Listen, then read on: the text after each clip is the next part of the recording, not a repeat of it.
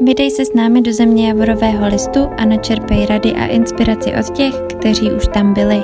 Vítáme tě u podcastu Volání Kanady.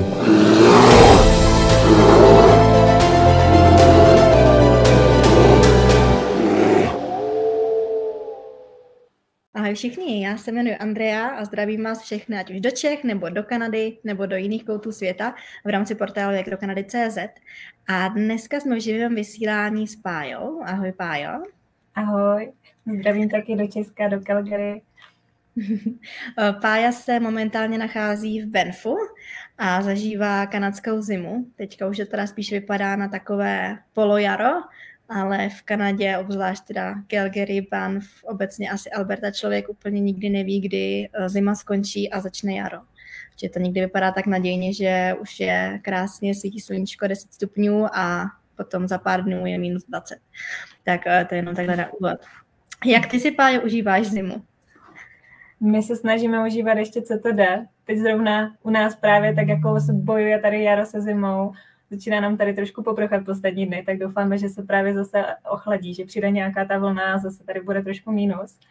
A doufáme, že ta zima ještě potrvá alespoň ten měsíc, dva, tak jak minulý rok. No, Já jsem na Pájo narazila na Instagramu, kde mě právě zaujala tím, že prostě tam to vypadá, že úplně každou chvilku lítáš někde po horách a zkoušíš různé uh, sporty, ať už je zima, léto, jaro, cokoliv. Takže proto jsme vlastně Páju oslovili, že je taková sportěčka. Ona se teda za sportěčku úplně nepovažuje, ale určitě jo. Z toho, z toho, co já, tak jsem vyzjistila a pozjistila, protože si Páju vyzkoušela strašně moc eh, druhů sportů, hlavně teda v zimě. Uh, jak bys, kdyby srovnala třeba zimu eh, v Česku a v Kanadě, konkrétně teda v Benfu, jde to tak nějak srovnat, nebo jaký z toho máš pocit? Mm-hmm. No, co se týče těch sportů, tak to vyžití si myslím, že tady prostě víc jako různorodé, že opravdu tím, že ta zima je tady solidní a opravdu trvá v kuse a trvá v kuse prostě 6 měsíců, tak uh, opravdu jako člověk vůbec nemá žádné limity v tom, co prostě může o víkendu nebo přes týden dělat a že vlastně v Česku to fakt hodně závisí na tom, jak silná sezóna je a prostě třeba na ty běžky a podobně. A to je prostě hodně o štěstí a ty ideální podmínky bývají prostě jenom pár dní v roce. A tady ty mhm. ideální podmínky jsou fakt jako většinu prostě té zimy. A teď prostě třeba jak se blížíme k jaru, tak už je to taky trošku horší, ale prostě toho sněhu je tady dost, mrzne, netaje to, prostě je to nádhera a je to jinačí i v tom, že vlastně tady fakt jako hned v podstatě za barákem máme ski rezorty, takže dá se prostě vyjet. Jsou to ski rezorty, že stylu prostě a Rakousko a tady je to samozřejmě jako taky vysoká kvalita, takže o tom to je taky prostě úplně něco jinačího, takhle prostě vyrazit klidně na půl dne, jenom prostě po práci se zaližovat hned za barák a, a tak, takže opravdu jako je to nádhera, snažím se z toho jako vytřískat, co to jde, tak asi z toho se dostala ten dojem, že mám, že jsem vlastně jako taková sportovní nadšenkyně, ale hm. jako máme rádi tu různorodost a prostě chceme si to tady užít, takže opravdu největší stres je vždycky hlavně z toho, co zrovna ten víkend budeme dělat, prostě rozhodnout se pro typ aktivity, potom to všechno hm. naplánovat, rozhodnout se vlastně kam teda to pojedeme dělat a tak. Takže jako to rozhodování v rámci tohohle je asi největší stres, ale je to jako dost příjemný stres. No, k tomu se všemu dostaneme. Uh, ještě, jak jsi říkala, právě zima je tady, že jo, minus prostě 10, 20. Když je ale třeba míň ještě než těch minus 20, tak už je to takový pocitově nepříjemný vyrazit ven. Mm. Vím, že třeba já po pár minutách tady, že člověk má prostě zamrzlý, zamrzlý oči, chlupy v nose a tak. A, tak dá se třeba v Benfu dělat uh, nějaký sport, nebo máš třeba i osvědčený něco, nějaký fitness centrum nebo něco takového, když jsou právě tyhle velký mrazy a člověk přece jenom potřebuje se hejbat a tak nějaký typy a doporučení, co se týče v rámci Banfu? Jo, určitě. Nás vlastně ty největší mrazy tady letos chytly tak nějak přes Vánoce, že vlastně zrovna, když má člověk volno, tak zrovna prostě minus 30 a jedem a prostě dva týdny v kuse. Takže jo, vymýšleli jsme, co teda vlastně budeme dělat, s čím se zabavíme. A já třeba jako dlouho jsem tady koukala na nějakou jogu, protože všeobecně jsem si říkala, hlavně teda i na to přechodné období, nejenom na ty velké mrazy, ale na přechod mezi prostě podzimem a zimou, abych se nějak mhm. zabavila, kdy prostě ty podmínky v těch horách nebyly ideální ani jako přímo na hajky, ani ještě na nějaké sněžnice a podobně. tak jsem právě jako koukala po joze, protože jogu prostě dělám už několik let a dlouho jsem už nedělala někde ve studiu a že covid prostě dva roky a podobně, všechno se jelo online. Takže tohle určitě můžu doporučit. Co vím, tak v Benfu jsou dvě yoga studia a mají jako super takové intro měsíce, kde vlastně člověk má nějaký jako neomezený počet lekcí, který si může vyzkoušet, platí se nějakých 60 jako dolarů, což je jako prostě za celý měsíc super super a já jsem tehdy mhm. byla snad třikrát, čtyřikrát týdně a vyzkoušela jsem si vlastně, co se mi líbí, co se mi sedí, jestli prostě si chci třeba zaplatit další měsíc a podobně. Takže toto stoprocentně, já jsem v tom teda pokračovala, mám prostě teď pár lekcí, které plánuju tak nějak ještě v průběhu měsíců vlastně nadcházejícího třeba vybrat, takže to vlastně mám. A vím, že tady je crossfit nějaký, taky jsou tady, myslím, dvě, dvě nějaké, dva nějaké gymy crossfitové, na to jsem se taky koukala, um, ale k tomu jsem se letos už nedokupala, prostě crossfit byl kdysi koníček, teď už mě, to jde trošku mimo mě v podstatě. Ale jinak i přímo v Benfu je lezecká stěna, kterou my jsme ale teda úplně nevyzkoušeli. A my o ní víme a ona je trošku punkovější a my si radši jezdíme do Kenmore, které je prostě vzdálená nějakých 20 minut autem, kde je prostě elevation place, které má jak lezeckou stěnu, má tam vlastně nějaké fitko, a tam plavecká zóna a tak dále. A ta mm-hmm. stěna je tam mnohem větší a je to trošku promakanější, ty cesty tam jsou delší a podobně. Takže jezdíme tam, ale každopádně mm-hmm. jako se jezdí, tak i v Benfu se dá právě lozit třeba vevnitř. A, takže jako určitě to vyžití tady je a přemýšlím, jestli ještě něco třeba nezapomínám. A samozřejmě dá se chodit do Hot Springs, což je taky dobré. Mm-hmm. Minus 20 je to určitě jako větší zážitek než nějakých jako minus 5 a podobně, takže taky jako by možnost, ale jinak my jsme vlastně jako se snažili chodit ven a taková jako fajn aktivita, kterou jsem si dlouho přála vlastně zkusit, tak bylo lít horkou vodu za hlavu a vlastně z toho se vytvoří ta pára, taková ta efektivní pára, jo, takže to byla vlastně první věc, kterou jsme chtěli dělat, když se vlastně ochladilo a bylo fakt jako pod minus 25, takže jsme prostě navařili vodu a jeli tady na výlet na jezero a prostě a procházeli se tam a zkoušeli tady tohle si zažít. Takže i tak se dá zabavit, samozřejmě po půl hodině člověku mrzne úplně všechno, takže jako patrně nějaké omrzliny a podobně, ale samo o sobě jsme si to jako docela užívali i tady ty fakt jako mrazivé dny. Mm-hmm, super. Jak jsem mluvila o té lezecké stěně. Uh, tak bych se tě chtěla zbavit, jestli máš nějakou zkušenost, ať už v Kanadě nebo v Česku, s takzvaným ledolezením, nebo myslím, že se tomu aspoň tak říká, co jsem si zjišťovala.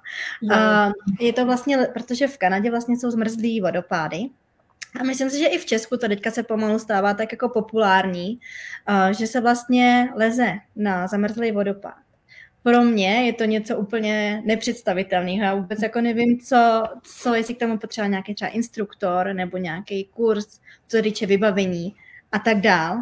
A zjišťovala jsem si akorát, tak je to třeba s pojištěním, protože vlastně ledolezení se řadí mezi uh, rizikové sporty. Jenom pro ty z vás, kteří by to třeba chtěli vyzkoušet v Kanadě nebo v nějakých jiných částech světa, uh, tak uh, si vždycky zjištěte, vlastně ten váš sport je své pojištěný, protože některý pojištěný vlastně nezahrnuje vůbec tyhle sporty, třeba to ledolezení ve většině pojišťovnách, který já jsem oslovovala, tak vlastně vůbec nepojišťují. Potom jsou druhy sportu, jako je třeba snowboard, k kterému se potom taky dostaneme, tak když třeba jdete na snowboardu, na lyžích, tak to je většinou zahrnuto v běžném pojištění, ale zase když jedete už mimo označené trasy, tak je to zase něco jiného, může to být považováno za rizikový sport.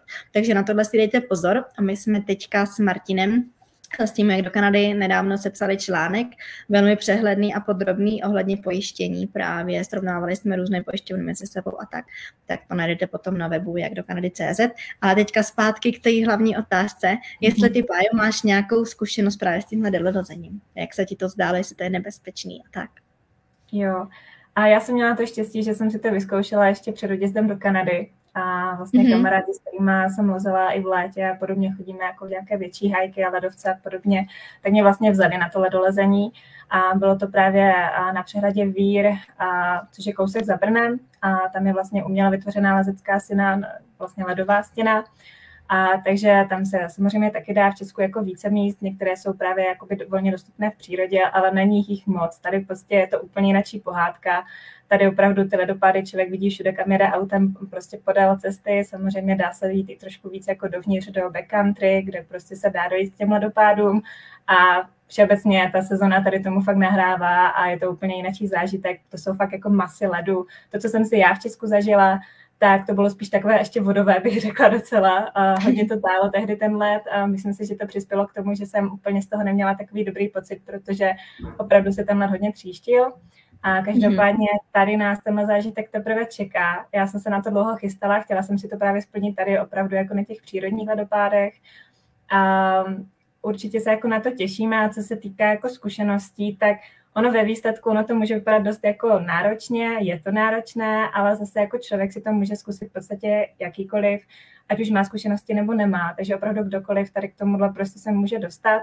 A potom jenom otázka toho právě, jak se k tomu dá dostat. A samozřejmě mhm. jedna věc je prostě a najmout se normálně guida, který je prostě zkušený tady člověk taky, když si vygooglí prostě BNF okolí, prostě ice climbing kurz nebo něco podobného, nebo intro ice climbing, tak v podstatě je tady spousta guidů nebo organizací, které se tady tomuhle věnují, vezmou tam prostě ty začátečníky, součástí je vlastně i jako výbava, vlastně veškerá ta instruktáž a tak dále. A tak dále. Takže člověk fakt jako nemusí mít strach a může si to fakt zkusit úplně jako kdokoliv. A mm-hmm. druhá varianta opravdu je třeba jako mít nějaké kamarády, což je asi jako nejlepší, nějaké zkušené kamarády, kteří si jako vezmou toho člověka na starost a prostě vezmou na ten ledopád. A my třeba tady právě máme už nějaké kontakty na guidy a díky tomu, že vlastně v létě už jsme taky dělali nějaké takové extrémnější uh, aktivity, měli jsme různé taky kurzy, právě třeba na ledovci a podobně. A takže jsme vlastně měli ty kontakty. Já jsem se teď spojila s jedním guidem, který nás právě jako vezme, dá nám trošku lepší cenu a tak, takže aspoň nějaký hmm. takový ten zlatý střed mezi nějakým kamarádem a mezi nějakým jako ofiko guidem. Hmm. Takže uh, takhle my to vlastně máme v plánu příští týden, a tak už se hmm. těšíme. Um, jinak vlastně, co bych mohla doporučit, tak pokud člověk žije v Benfu, případně i v okolí, tak Benf má strašně super program, který je právě postavený pro mladé, kteří se chtějí jako nějak věnovat tady těmhle aktivitám, chtějí si to vyzkoušet. Mají různé kurzy, které vlastně se týkají jak třeba toho ice climbingu v zimě, tak stejně taky jako nějakých avalanche kurzů a v létě zase mají třeba rock climbing a mají právě jako glacier kurzy a podobně. A jmenuje se to Benf Live. Uh, stačí si to prostě dát do Google nebo prostě podívat se na stránky Benfu jako takové. A je to program, mm-hmm. který je jako dotovaný, tedy nějakým prostě manželským párem místním. A ty ceny mm-hmm. jsou opravdu úplně někde jinde, než když se to člověk vezme jako přes nějakého guida přímo. Takže opravdu se na tom dá ušetřit, ta cena je prostě lepší a zároveň je to ve skupince jako mladých lidí, takže je to docela fajn takhle jako na seznámení a podobně. A já jsem mhm. vlastně ráda, že jsem to jako objevila, protože co jsem potom tak zjišťovala, tak moc lidí o tom neví. Takže určitě to je jako jedna z věcí, kterou jsem jako tady chtěla zmínit, protože jako věřím, že to spoustě lidem může pomoci ušetřit nějaké ty kačky. A Určitě. Tak. Určitě. A ty s tím máš nějakou osobní zkušenost? Byla jsi tam na nějakém kurzu? Jo. My jsme právě byli na Glacier kurzu, vlastně putování po ledovci, pohyb po ledovci. Já tady s tím sice jako zkušenost mám už jako více letou, ale přítel právě neměl, tak aby jsme spolu taky mohli někam vyrazit. Tak eh, jsme tady na tohle šli společně, pro mě to bylo taky příjemné opáčko. A bylo to fajn, že právě jsme tam poznali taky další lidi vlastně z Benfu, kteří tady žijou, takže jsme vlastně potom mohli napříč jako Benfem potkávat a prostě domluvit na nějakých akcích a tak dále. Takže určitě jako toto byl taky takový benefit a jako bylo to super, to byl vlastně jako vícedenní kurz, takže to jsme tehdy jeli do Jaspru, spali jsme v mm-hmm. kempech, bylo to teda vlastně na dva dny, my jsme se to tam potom ještě protáhli, zůstali jsme tam jako déle. A, ale měli jsme tady třeba jako prostě půldenní kurz zase na rock climbing, a vlastně stejný case, já už jsem vlastně lozila, ale chtěla jsem si případně jako to nějak osvěžit a podobně a právě slyšela jsem tam s přítelem, aby jsme zase mohli vyrážet spolu. spolu. A, a bylo to taky jako super, a lidi úžasní, bylo to tady kousíček za Bentem vlastně a je to prostě taková příležitost, jak fakt se dostat tady k těmhle sportům a zároveň je to jako finančně dost přívětivé. Takže je to podpora pro lidi vlastně, kteří opravdu jsou jako komunitou tady v Benfu, prostě pro lidi, kteří tady žijí, ale může si to zabukovat i kdokoliv, kdo v Benfu přímo jako nežije, není rezident, jenom mám pocit, že se tam potom doplácela snad nějaká stovka dolarů navíc nebo něco takového, ale pořád ta cena je jako hodně pěkná, takže a je potřeba to sledovat, oni vždycky vypíšou nějakou prostě kapacitu na tu sezónu mm-hmm. a vlastně dá se to jako zabukovat všechno online. A takže jako určitě toto jako je věc, za kterou jsem fakt vděčná, že jsem to jako objevila a využili jsme to. No. A můžeš nám ještě jednou zopakovat, prosím, ten název té webovky? Jo, byl to Benf Live, uh, to je vlastně mm-hmm. název toho programu. Klasicky se to dá mhm. najít normálně na stránkách Benfu. Uh, Benf má vlastně oficiální stránky a když si to člověk najde, mám pocit, že to tam je snad někde možná na úvodní stránce hned, tak mm-hmm. právě je to vlastně program pro mladé. Je to, to je, myslím, program do nějakých 30 let, ale je tam potom i nějaký jako mountaineering program, a který je zase ještě pro starší lidi. Oni potom mají vyloženě 55 plus, různé aktivity a tak, takže opravdu to mají jako pokryté napříč. A je to mhm. prostě tady nějaký místní jako manželský pár, který prostě takhle dotuje tady tyhle jako adventure programy. Jako strašně se mi líbí ta myšlenka. Mm-hmm, mm-hmm. Zní to velice zajímavě. Když takhle zmiňuješ, že, se, že chodíš na různé kurzy a tak, tak kde potom hledáš třeba nějakou inspiraci na to právě, co třeba budeš dělat o víkendu, kam se vydáš a tak, ať už to je v zimě nebo v létě, ale spíš teda, když se měříme na tu zimu, tak mm. uh, máš nějaký třeba speciálního cestovního průvodce, kterýho bys nám doporučila, nebo spíš jen tak na netu prostě koukáš na nějaký třeba facebookový skupině, nebo kde bereš inspiraci? Jo, toho je řada. Já už, když jsem teda tady přijížděla, tak už jsem dělala prostě nějaký seznam toho, co jsem fakt chtěla zažít a vidět, takže ono, no, jako takhle to člověk nějak vykopne, zajde na nějaký první hike, první nějakou aktivitu a potom se to tak nějak jako začne sbírat, jak si člověk aj vlastně zorientuje v tom, v té oblasti, kde žije. Ale jinak vlastně ve velké většině a co je super, tak je super koukat prostě na oficiální stránky Parks Canada, kde prostě nějaký soupis a všech jako různých hajků, tak třeba i jako cross country, jako tras a, různých jako dalších tras. Vždycky tam je třeba napsaná distance, ta vzdálenost a nějaké stručné jako informace o té trase tak to je mm-hmm. takové jako go-to, protože oni tam vlastně píšou i podmínky, jak pro letní hajky, tak právě třeba teď pro zimní jako cross country skiing trasy. Takže toto je fajn, že fakt to jsou takové jako ověřené informace, ale jinak jako popravdě já dost koukám všude možně. A samozřejmě třeba na Facebooku tady jsou jako skupiny Hike Alberta, a, nebo ně, Alberta Hikes, něco takového. A v mhm. podstatě hodně aktivní skupina, všichni tam vždycky dávají fotky a tak dále. Samozřejmě člověk si to trošku musí jako probrat ty informace, takže já když tam vidím něco, co mě zaujme, zaujme tak si to vlastně potom třeba vygooglím, a nebo si to hodím tady do hodně používané aplikace All Trails, Ona je vlastně mm-hmm. jako světová, ale v Kanadě tady hodně frčí. Já jsem ji upřímně vůbec neznala a většinou tady teda na tomhle trávím nejvíce času. A protože tam potom se právě dá podívat na mapu a dá se prostě podívat, co všechno za trasy tam jsou. A vždycky tam je nějaká charakteristika, popis toho hajku, co je dobré, tak tam jsou právě recenze. To znamená, že mm-hmm. člověk vidí, jestli to někdo šel minulý víkend nebo prostě měsíc zpátky, jestli se to dá jít, jaké tam jsou podmínky. Zase není to úplně mhm. jako procentně ověřené, ale tak jako mezi námi hikerama prostě uh, je potřeba to brát tak nějak jako uh, trošku s rezervou. Jo, mm. ale je to prostě super, super fakt jako možnost, jak vlastně se najít ty trasy, protože jsou tam fotky, jsou tam popisy a je tam mapa, takže člověk si to může mm. normálně stáhnout. I mám teda premium, to jsem si koupila, protože fakt to využívám tady jako na denní bázi a vlastně stála jsem se premium a člověk si vždycky může tu trasu stáhnout normálně offline do mobilu a podle toho vlastně jako chodíme. Takže mm-hmm. Trails a aplikace, to je asi jako takový největší zdroj, ale jinak mm-hmm. často právě třeba na něco přijdu přes Facebook, podívám se právě potom třeba na to All Trails, podívám se ještě třeba, jestli nedá do nějaké informace někde jinde, kolikrát i někde na blogu a podobně takže to se dá. A upřímně teď hodně koukáme na Instagram, jak už jsem si tady udělala nějakou komunitu lidí, které tady sledují, vlastně taky tady žijí a mají podobné zájmy, tak vidím, že oni třeba byli někde, kdy prostě já jsem ještě nebyla, nevím, co to je, tak se prostě poptám, co to je, taky se zase dohledám ty informace. Mm-hmm. Takže ono je toho fakt hodně, ten list mám jako obrovský, absolutně nemám šanci to všechno stihnout, takže jako to inspirací fakt není problém, spíš potom s tím provedením a s tím, jako prostě, jak to člověk zvládá nějak jako realizovat. Mm-hmm, mm-hmm. Super, díky za tipy. Mm-hmm. Když už se teda rozhodneš, já vím, že jsi vyzkoušela sněžnice, běžky, snowboardy, vlastně i hajkování, že jo, v zimě a tak. Kde třeba scháníš vybavení, protože hodně třeba Čechů se ptá, jestli se vyplatí vlastně něco sem převíst, nebo si to tady koupit, nebo si to půjčovat v půjčovnách a tak. Tak co bys ty doporučila? Co, jaký způsob využíváš ty? Já jsem to teda udělala tak, že já jsem vlastně věděla, že prostě pro mě jako taková hlavní sezona prostě hajkovací sezona, že máme na to výbavu v Česku a podobně. Takže co jsem prostě měla, jsem si dovezla, myslím tím, jak už je třeba prostě, že jo, batohy, které prostě vím, že prostě mi sedí a chci je používat, tak v tom jsem si vlastně tady dovezla ty věci.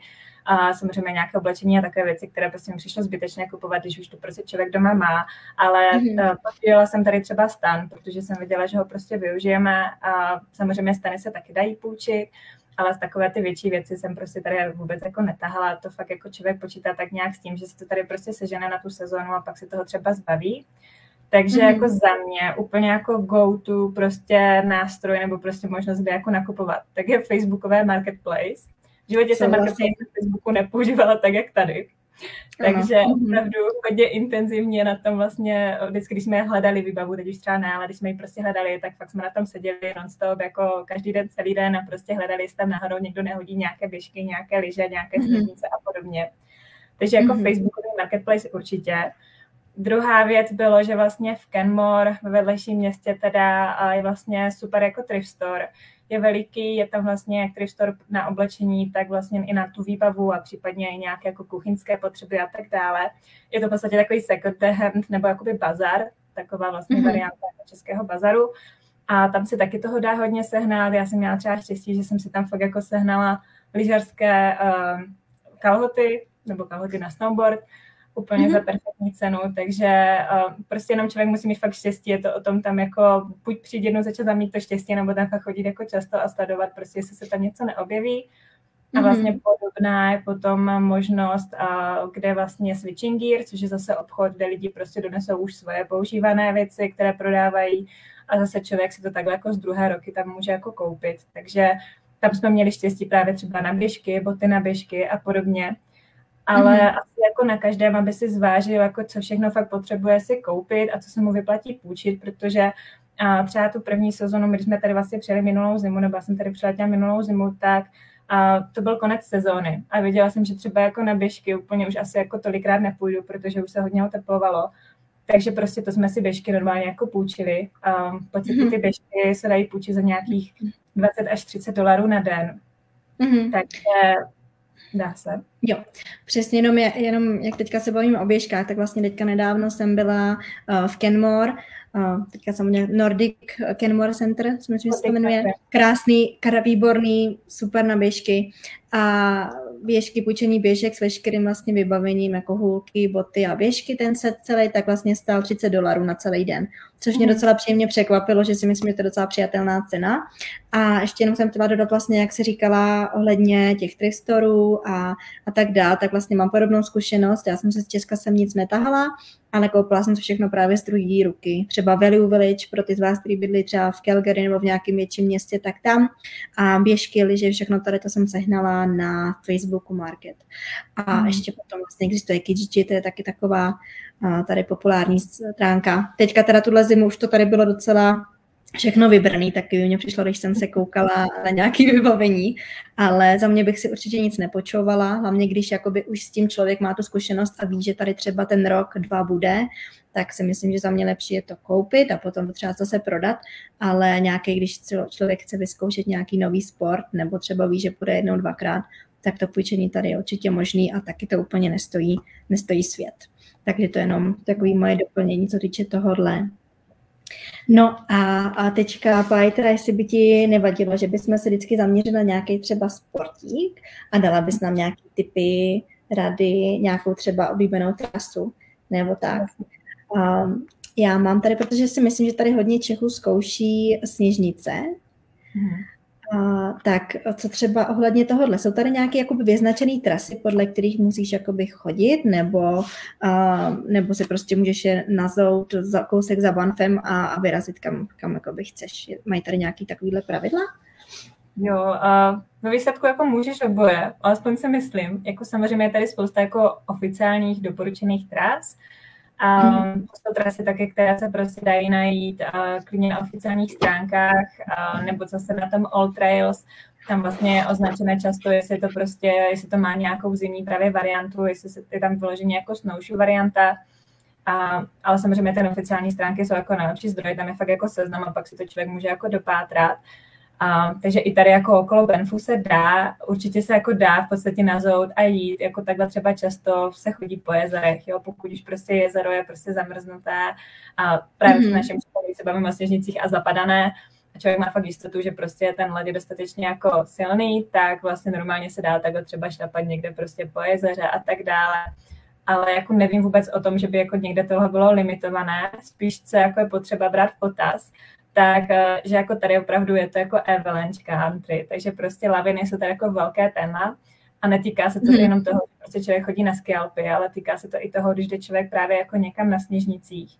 A tam je právě hmm. jako potřeba se dát bacha, protože uh, tam je potřeba znát uh, vlastně to, že třeba člověk fakt nejde do nějakého runoutu, nějaké té jako avalanche zóny, jo? že v podstatě a nemusí se šplhat někde jako po, prostě po nějakém hřebenu, po nějakém, nějakém korytu a podobně, ale stačí, když jde někde prostě normálně v lese, trošku se to otevře a je to pod nějakým hřebenem, tak vlastně může se stát, že se dostane do nějaké jako lavinové zóny.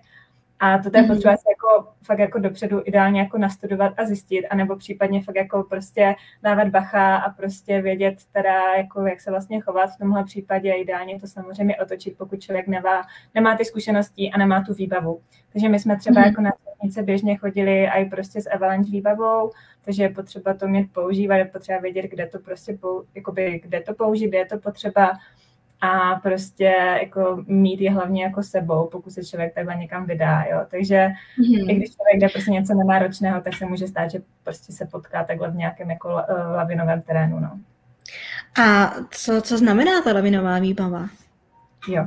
A lavinová výbava vlastně většinou je, obsahuje pípák, to znamená jako beacon, a obsahuje shovel, a to znamená lopatu, a obsahuje vlastně prouk, což je a teď nevím, jak se tomu říká česky, já tady žiju v angličtině, ale uh, Honda, myslím, že se možná tomu říká česky, v podstatě jakoby taková ta teč, kterou se vlastně propíchá, případně se hledá nějaký zasypaný.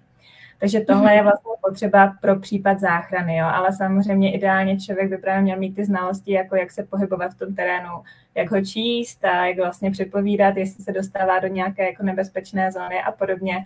Takže a, jako my jsme šli tou cestou, že jsme si právě ještě na začátku této sezóny udělali, udělali avalanche kurz.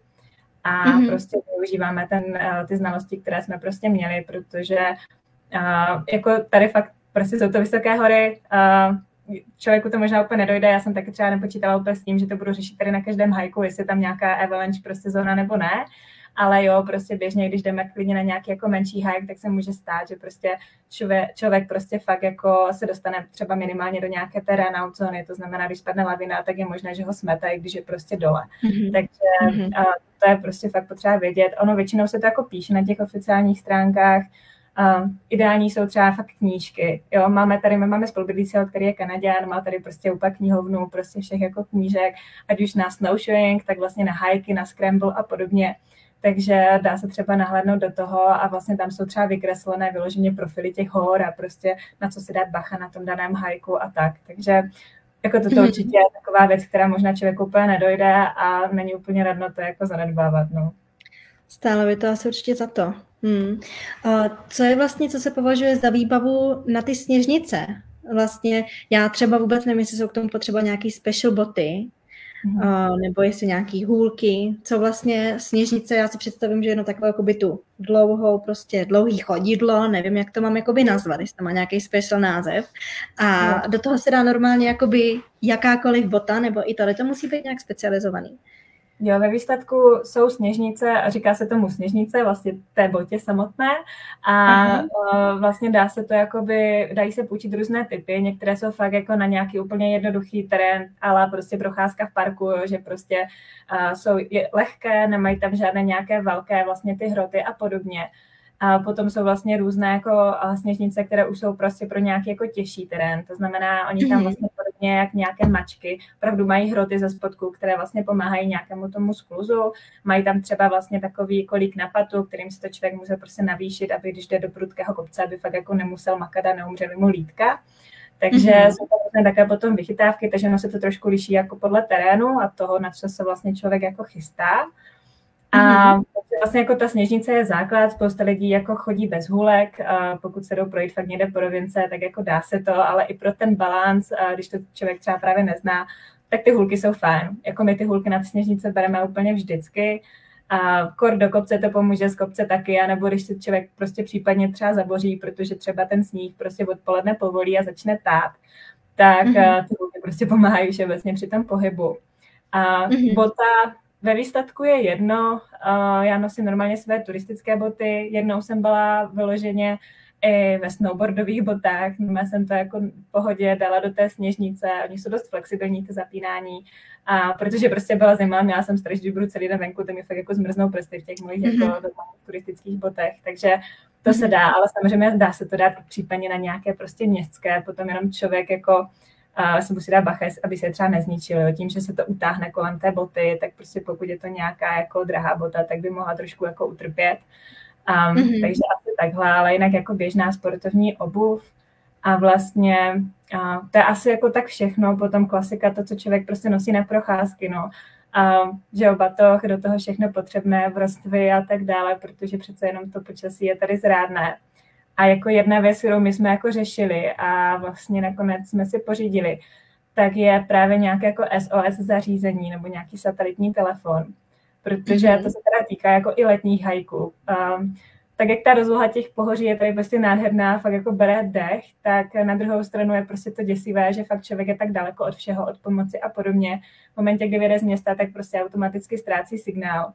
Takže mm-hmm. my jsme vlastně dlouho zvažovali, jak tohle řešit, jestli řešit a tím, že prostě jako běžně chodím po horách i v Evropě a všude jinde, tak jsme se rozhodli vlastně investovat do satelitního telefonu. Garmin má různé varianty, my jsme pořídili prostě uh, Garmin, a ten nevím, co tomu říká, Mini Susik, teď mi to vypadlo.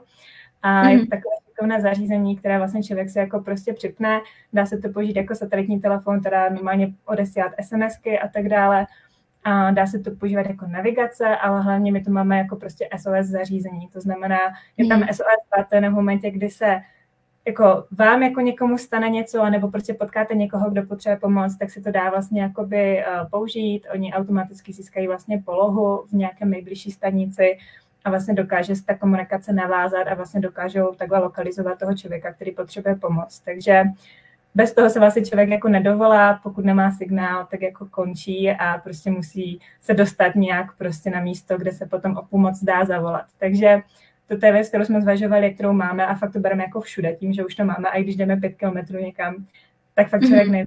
a prostě je dobré to jako mít a případně to i může jako někomu jinému pomoct. Takže je to velká investice, je potřeba to zvážit, ale... Ale určitě to. Jo, jedna z věcí, kterou fakt uh, jsem se třeba taky neuvědomila, když jsem tady vlastně jakoby přišla, že jako Kanada je fakt obrovská, ten signál tady není. V tom Rakousku kolikrát ten signál prostě je, i na nějakých třeba hmm. půltisícových horách prostě v pohodě, ale jako tady ne a ještě k tomu tady nejsou lidi. Jo, takže v podstatě jako, že fakt eh, ne, nedá se ani spolehat na to, že někdo půjde okolo a třeba pomůže, protože mm-hmm. často jsme byli tak na hajcích sami, což je jako super, ale v momentě, kdy se něco stane, tak to není úplně jako příjemné, mm-hmm. no. Mm-hmm. Co, co ještě máš nějakou typu, nějakou typu, nějakou eh, radu, co ještě si tak třeba nosíš eh, v batohu? Já nevím třeba, jak to funguje, že v zimě asi bear spray úplně nemá jako význam. Nevím, jo. jestli, jestli se to považuje za nějakou výbavu, kterou bychom měli mít. Asi se člověku nic nestane, když si ho přihodí do batohu nebo tak. Ale hmm. máš třeba zkušenost jakoby s nějakou divokou zvěří, co se týče zimních hajků? Co se týče zimních hajků, tak ne. Jako potom, když právě zase začíná to jaro, nebo právě třeba jako začíná zima naopak, tak opravdu i tady na těch přechodných obdobích člověk ještě neví, jestli ti medvědi spí nebo nespí, takže mm. tam jako určitě se jako vyplatí normálně mít ten bear spray. Třeba minulý rok my jsme a začátkem května šli vlastně na docela jako velký hike na sněžnicích a přes nějakých 20 kilometrů a prostě um, bylo to tak, že sice byly dva metry sněhu, ale už bylo dost teplo, už jsme jako slyšeli tu a tam, že někde se nějaký medvěd probudil takže vlastně mm-hmm. jako my jsme si ten bear spray brali a prostě táhli jsme si ho, jako no to je lehká věc, a je to trošku otrava, když to má člověk tady někde třeba na bederáku a podobně, ale jako určitě se to nevyplatí jako zanedbat, když by se náhodou mm. něco stalo. A já jsem taky nějaké setkání s medvědem zažila v létě, takže jako určitě je dobré pro pět duše to mít jako takhle po ruce. Ale jinak jako v zimě je to tímhle fakt v pohodě, protože člověk si může nerušeně užívat ten klid, nemusí dělat žádný hluk proti medvědům a podobně, takže je to takové jako trošku víc meditační, tak jak to mám ráda. Ale zase člověk jako musí brát prostě v potaz to počasí, takže klasika, a mít prostě fakt jako ty vrstvy navíc, i když to vypadá, že je teplo, je krásně, nepřichází žádné mraky, prostě taky jsme zažili to, že by fakt během pěti minut byla úplná jako sněhová bouře a prostě eh, člověk buď to musí jako přežít, nebo se prostě třeba vrátit, pokud je někde ještě blízko uh, autu nebo nějaké jiné skrýši, takže to je potřeba určitě jako v batohu plus uh, řekla bych čelovka samozřejmě zase jedna z věcí, každý hiker, jako, který prostě fakt jako hajkuje často, tak prostě ví, čelovka batoh by měla být jako vždycky kor v zimě, kdy prostě ty dny tady jsou fakt jako krátké, takže mm-hmm. to je jedna z dalších věcí a my nosíme všude teda jako normálně lékarničku, alespoň malou, protože taky může se stát, že něco bude potřeba. Máme tam vlastně nějakou tu folii, která prostě a pomůže k izolaci, kdyby se něco stalo, že se člověk do toho zabalí a prostě počká třeba na tu pomoc a tak. A to jsou takové věci, které fakt jako moc nevytahujeme z batohu a prostě máme tam vždycky. A jako člověk prostě jak zažívá víc a víc zkušeností, tak mě se ten batoh spíš jako plní, tady právě těma věcma a že si jako vědomuju prostě, co víc jako by se mohlo stát. A, mm-hmm. Takže jako to je potom každého prostě pro každého svědomí, jak moc si vlastně jako riskovat, ale jako jo, ta lékárnička, nějaké případně to SOS zařízení, a hlavně ty vrstvy. A my jsme třeba v zimě hodně nosili takové polštářky, které pomáhají prostě zahřát a jak ruce, tak nohy, dají se dát do boty. A já nevím, tak jestli tomu říká vyloženě, myslím, že hand warmers a podobně. Mm-hmm, ano. Ptáčky, které vlastně se aktivují normálně vzduchem, začnou řád, prostě člověk se to dá do rukavic nebo prostě do, boto, do bot a vlastně pomůže to zase trošku jako prohřát ty prsty, když fakt jako v zimě je velká zima a se člověk vyhne nějakým omrzlinám. Jo, opalovací krem, to musím ještě zmínit, jo, protože přece jenom taky zase, ale to je klasika, to je vlastně jako všude, prostě ať už člověk hajkuje v zimě, v létě, ať už je to v Kanadě nebo v Evropě, tak prostě to jsou takové ty klasiky, no. Mm-hmm. No super teda, tak protože už máme úplně plný. Um, asi bychom mohli přejít k dalšímu sportu. Další, co mě napadá, tak je snowboard. Vlastně jsi zmínila, že vlastně u Banfu jsou vlastně eh, rezorty a tak dál. Tak uh, jak to funguje, nebo uh, vím, že třeba tady já jezdím na Nakisku, což je vlastně nejbližší taková jako lyžařský, lyžařský centrum, tedy Czech Calgary. Uh, vím, že tam mají takzvaný early vždycky, co týče permits, je to prostě několikrát levnější, když jsme to vlastně kupují už třeba někdy v srpnu jsme to myslím kupovali, nebo v září, a že potom třeba když se člověk vyjet někdy na víkend, tak chtěl by si koupit nějakou, nějaký jednodenní vstup na hory, tak vlastně třeba někdy ani nejsou už lístky, když je to nějaká sobota nebo neděle. A hmm. jak, jaká centra se nachází v Banfu? Že tam je Sunshine Village? Je jo. to tak? A my tady máme vlastně tři poblíž. A funguje tady vlastně i skipastry třeba na všechny tři, že člověk jako si může vybrat, kam mm-hmm. půjde. A mm-hmm. my tady jako v Banfu vlastně máme jako Norquay, což je ale takový jako nejmenší ski resort, ale funguje třeba v noci, což je fajn pro lidi, kteří prostě si chtějí zajít někde po práci na noční jako lyžování a tak.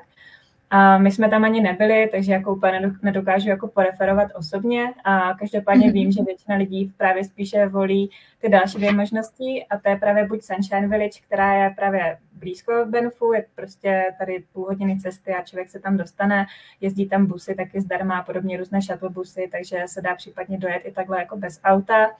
A velký resort, a jo, prostě tam se dá jako vyžít. A stejně tak potom jako je Lake Louise, což je právě druhá varianta. Ona je trošku dál, Lake Louise už prostě je hodina cesty, takže my jsme si právě třeba vybrali Sunshine z toho důvodu, že prostě ten, je to prostě o polovinu kratší ta cesta, dostaneme se tam rychleji a právě když třeba chceme jít jenom na odpoledne, tak je to pro nás jako lepší. Ale tohle jsou fakt jako dvě super varianty, potom jako člověk se může podívat, jako které se mu líbí jako více. Uh, úplně nedokážu asi vyjmenovat ty rozdíly, a, ale jako potom ty pasy jsou takové, že my třeba máme midweek pas, to znamená, že vlastně od pondělí do čtvrtku můžeme chodit. Um, mm-hmm. Je to i z toho důvodu, že je to teda zaprvé levnější, za druhé, uh, zažila jsem pár víkendů na sjezdovkách, moc příjemný zážitek to nebyl, prostě těch lidí je tam fakt hodně.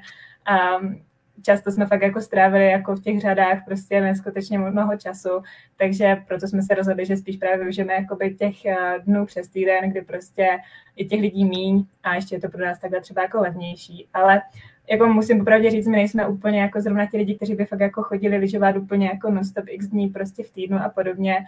A my jsme takový, jako že děláme spoustu jiných aktivit a to lyžování je tak jako jednou z mnoha, takže a třeba jednou, dvakrát za měsíc, jo, nechodíme zase tak často. ale mm-hmm. možnosti tady jsou fakt jako super a je to úžasné to mít takhle jako kousíček vlastně za tím barákem. A hlavně i jak jsi říkala vlastně, že je tam možnost toho shuttle busu, že jo, zadarmo, mm. nebo i kdyby to bylo s nějakým poplatkem, tak je to super, že člověk nemusí potom řešit parkování a vlastně někdo, kdo úplně se není jistý tom řízením ještě, tak, uh, tak, tak je to úplně super, úplně super volba pro něj. Um, měli jsme dotaz ohledně ski Alp. Uh, já zase nemám vůbec až zkušenosti se skialpama. Když se řeknu skialpy, představím se lyže, který si vyneseš vlastně nahoru na kopec, potom si je nandáš a jedeš dolů. To je taková úplně uh, moje první představa o tom. Uh, je to tak? Nebo jak byste tak nějak detailně a líp asi teda uh, popsala?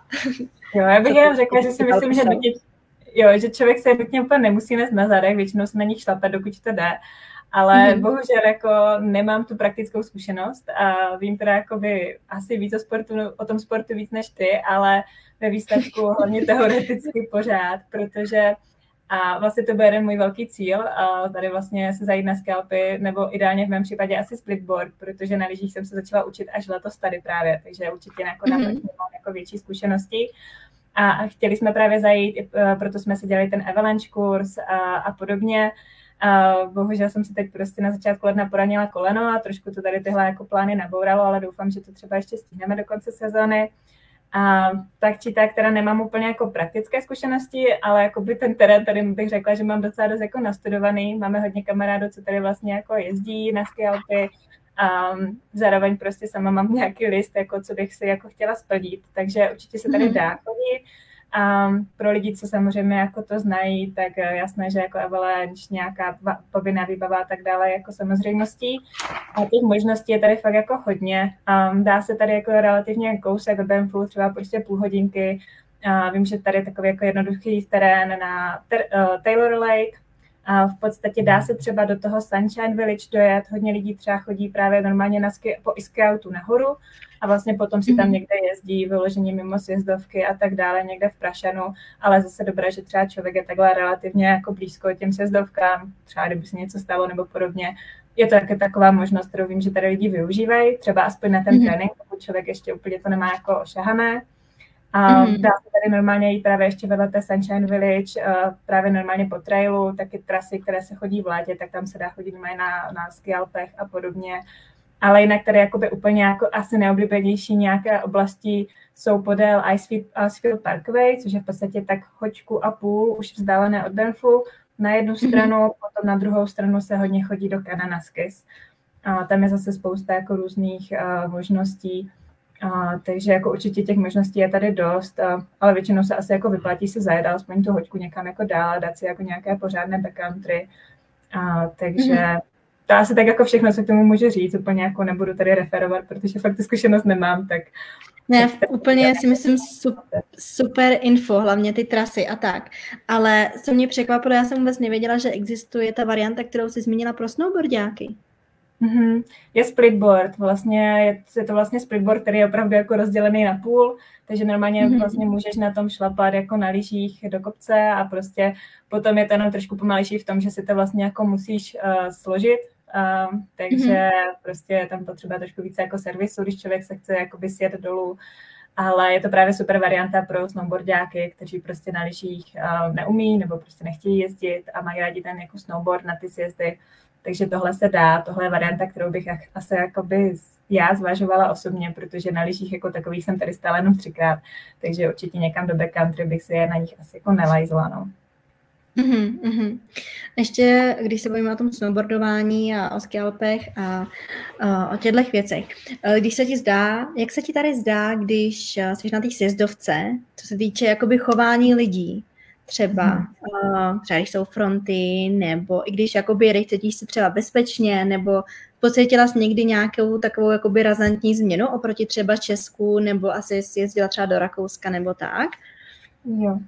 Já asi jako právě úplně nedokážu srovnat, protože já jsem fakt jezdila mm-hmm. hlavně v Česku. Nikdy jsem nebyla v Rakousku, takže pro mě bylo tohle jako první velká zkušenost na nějakých jako pořádných sjezdovkách. Mm-hmm. Ale jako co se týká jako chování lidí, tak uh, si myslím, že jako v pohodě. Nikdy jsem neměla vyloženě strach, že by mě jako někdo ohrozil a podobně. Ono je to možná i tím, že fakt jako tady uh, všeobecně trošku víc frčí právě třeba ježdění jako mimo upravené sjezdovky. Tady nějaký ten Manchester a podobně se úplně jako to tady nefrčí. Hodně lidí mm-hmm. fakt vyloženě se vydává na nějaké jako prostě double black sjezdovky, kde se jezdí v Prašanu a vlastně užívají si takovou tu jako přírodní, jako opravdu jako stoprocentní jako zkušenost.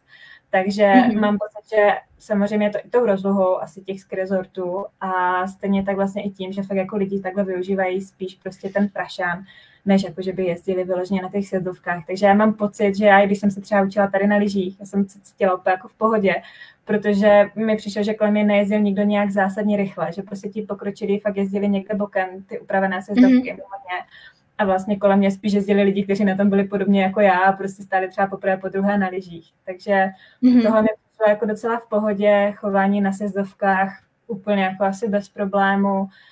Um, asi jako víc tomu nemám co říct, protože fakt zase nemám až tak moc jako věcí, s kterými bych to mohla jako srovnat. Takže mm-hmm. ten jako snowboard pro mě uh, není až tak jako zásadní sport. Já jsem v podstatě pět let nastala na prkně, tak jsem jenom ráda, že jsem ho tady vlastně jako oprášila, že jsem se k tomu trošku mm-hmm. vrátila takže to jde trošku jako víc mimo mě, no. No ale jako krásně o tom tady jsi mluvila několik minut. Já ještě, co mě k tomu napadá, k těm vlastně trasám a tak, eh, co týče sjezdu, takže vlastně oni tady mají jiný, nebo aspoň tak, teda to bylo, je to v Nakysce, kam jezdím já, vlastně mají jiný značení, co týče sjezdovek. Černá zůstává černou, je vlastně stejně jako u nás, jako nejnebezpečnější, když to takhle řeknu, mm-hmm. ale oni tady, protože v Česku máme, myslím, modrou, červenou, černou. Tady vlastně mají modrou, ale mají i zelenou. Nemají, neviděla jsem červenou, viděla jsem jenom modrou, zelenou, černou. Takže to je takový asi další, trošku takový rozdíl, když už se bavíme o tomhle tématu, co je třeba jinak než v Česku. Je to zase tady jenom z mojí zkušenosti, doufám, že to je i v nějakých třeba jiných rezortech a že tady, že to není jenom teda na nakysce, se kterou mám zkušenosti já. Ale kdyby jel třeba někdo na nakysku, tak aspoň víte, že tam nevidíte červenou trasu a že tam jsou jiný značení barevný. A tak to jenom ještě k tomuhle. No a podobný sport, jako je lyžování, tak jsou běžky. V angličtině se tam říká cross country. A já jsem byla na cross country jenom vlastně jenom tady v Calgary za barákem a potom jsem byla právě v tom Nordic Center v Kenmore, který mě mm-hmm. úplně teda ohromilo tím, jak to bylo veliký tím, že tam byly právě i třeba trasy na ty sněžnice, vím, že tam byl i golf disk, nebo disc mhm. golf, jak se to říká, disc golf.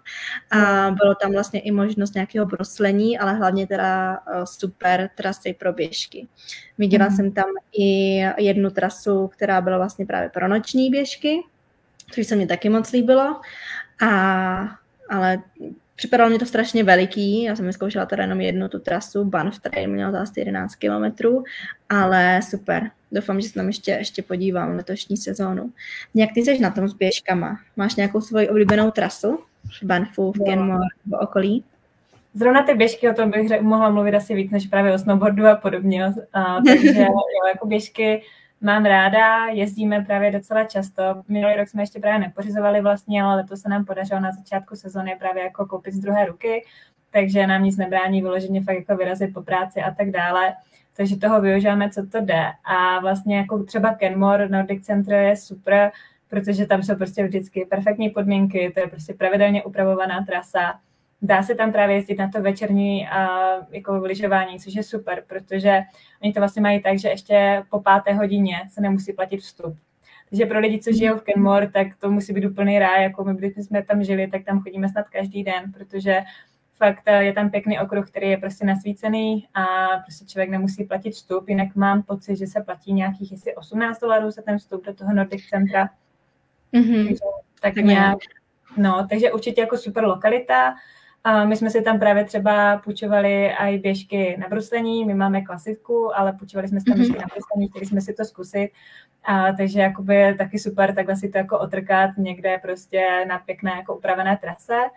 A jsou tam, myslím, trasy i na fatbajky. A to je jako taky jo, možná ano. pro někoho zajímavé, takže mm-hmm, a mhm, tady jsem se nezmínila, tak to jsem chtěla přidat. Ale my jsme tam třeba měli super zkušenosti i s tím, že my jsme tam třeba zažili World Cup, uh, vlastně para World Cup, takže jsme se šli dívat právě třeba no, na závody.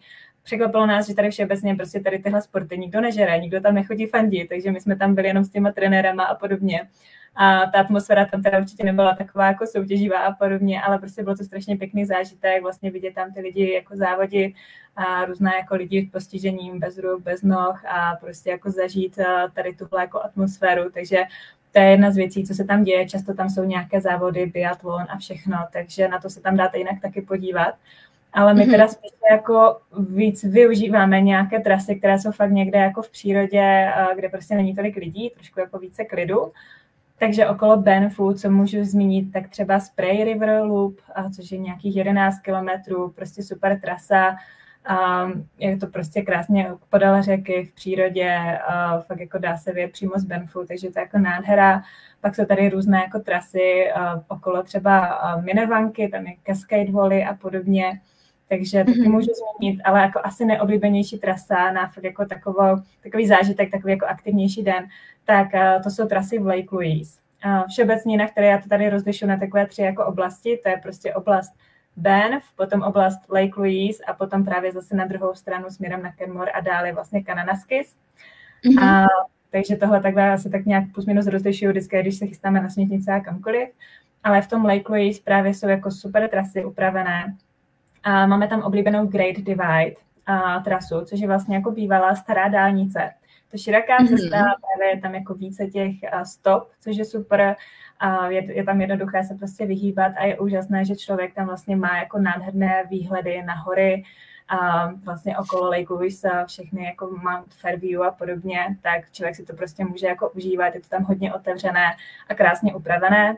Stejně tak na druhou stranu samozřejmě je nejpopulárnější Moraine Lake, tak tím směrem mm-hmm. se dá taky vyjet, taky moc pěkná trasa, ale tam právě třeba už vlastně je potom avalanche zóna, takže vlastně upravená trasa končí. Pokud člověk si chce třeba ještě za těch pár kilometrů navíc k tomu Moraine Lake a zažít Moraine Lake prostě bez lidí v zimě, což je prostě úplně načí zážitek, tak zase ideálně mít prostě normálně avalanche výbavu, vědět, jako co dělat a tak dále a člověk si tu stopu mu to musí případně jako vyšlápnout sám nebo spolehat na to, že už tam třeba nějaká prošlápnutá bude, ale prostě už tam nepokračuje ta oficiální trasa.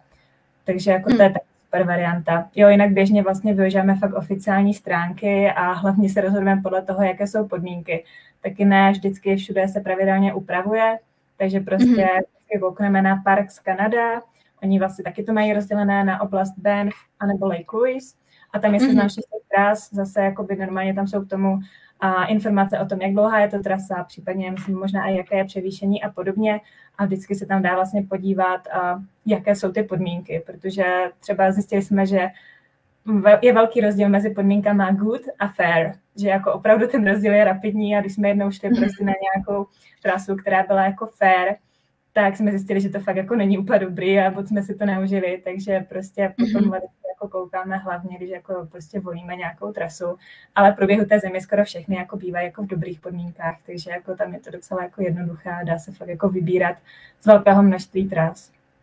Uhum, uhum, to je super vědět tady to přesně, protože uh, je důležité vědět, jestli ta trasa je upravená, že potom samozřejmě záleží na počasí a tak, to už je další věc, ale uh, je super teda vědět, na jakou stránku se obrátit, aby člověk vůbec našel nějakou tu trasu a pak i vlastně věděli, jestli ta trasa bývá upravována a tak dál. Jinak jenom uh, pro Čechy třeba doplním. Uh, v Česku jsme třeba zvyklí, že po cestě narazíme že jo, na nějaký stáneček, na horkou čokoládu, na párek v rohlíku. Uh, to tady v Kanadě vůbec takhle jakoby není. Já vím, že se mě to docela překvapilo, když jsem šla v létě, teda to bylo na hike, tak jsem si právě tak jako říkala, že dobrý, na něco narazím cestou, ale prostě tady to tak vůbec nefunguje. Takže rozhodně nějakou sváču sebou, nějaký, nějaký čaj nebo tak, protože tady na to člověk nenarazí. Jo, to je no. dobré zmínit, to jsme se taky jako docela s tím museli smířit, že to není jak v Česku po horách chodí a na každém kuce je vždycky nějaká hospoda. A... Přesně, ne, nebo jako cíl, že, že se někam vyjde a, a dají si tam horkou polívku nebo tak. No vlastnicky, že na běžkách, ty klasické trasy český, tak to tady, tady tak úplně jakoby nechodí, no. Tady je to no, super. Divočina.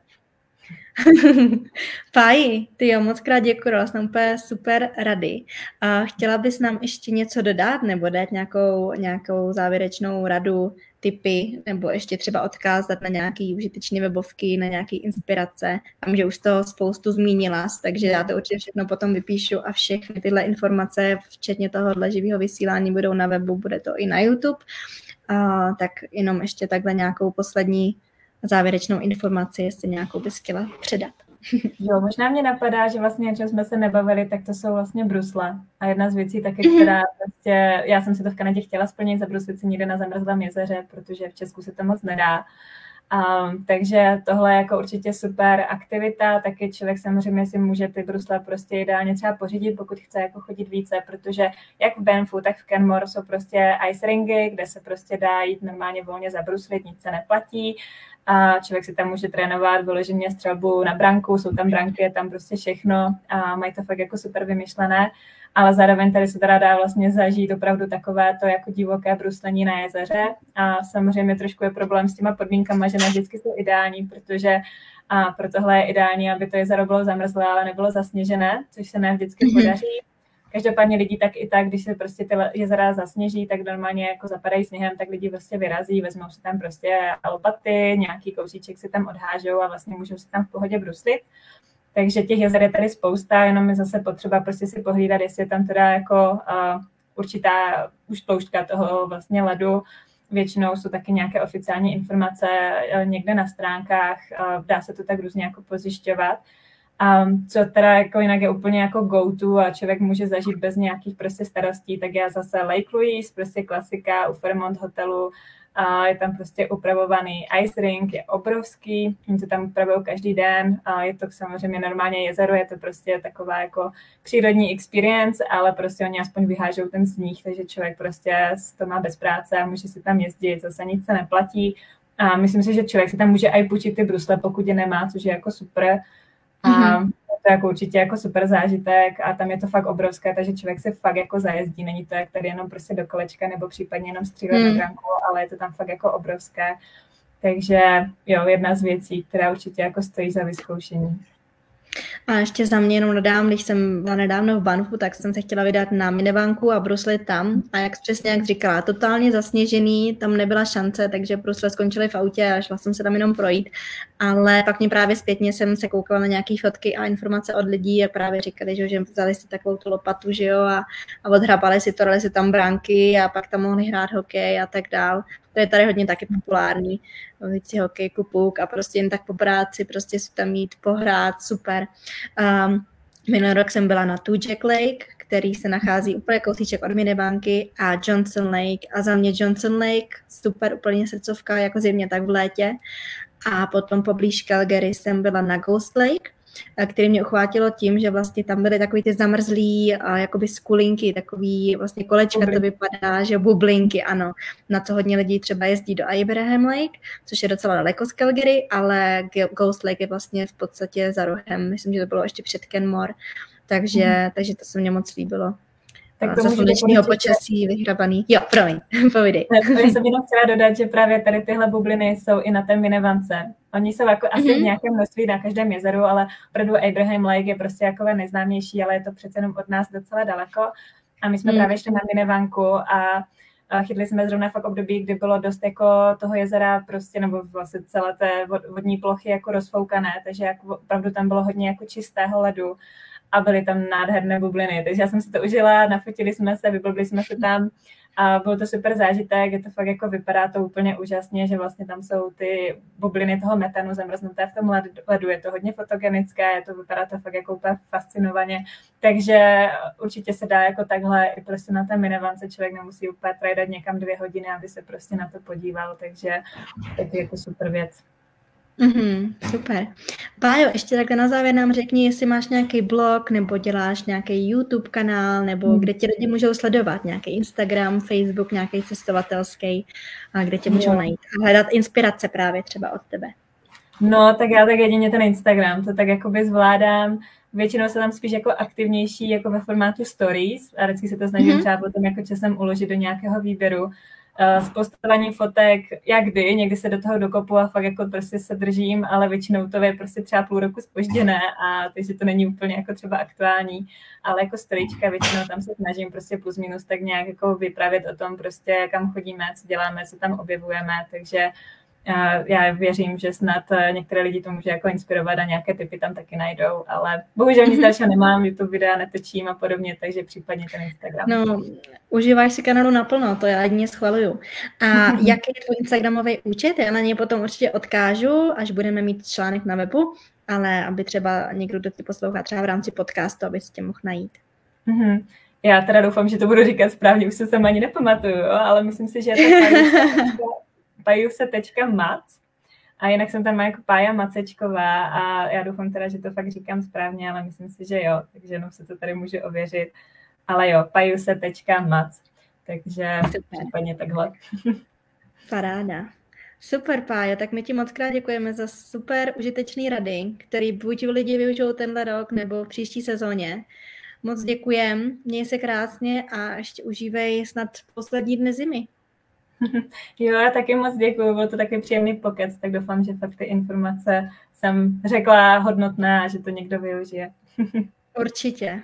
Určitě, tak hlavně já už konečně vím, co to jsou ski Alpy a že můžu to dělat i snowboardisti a tak.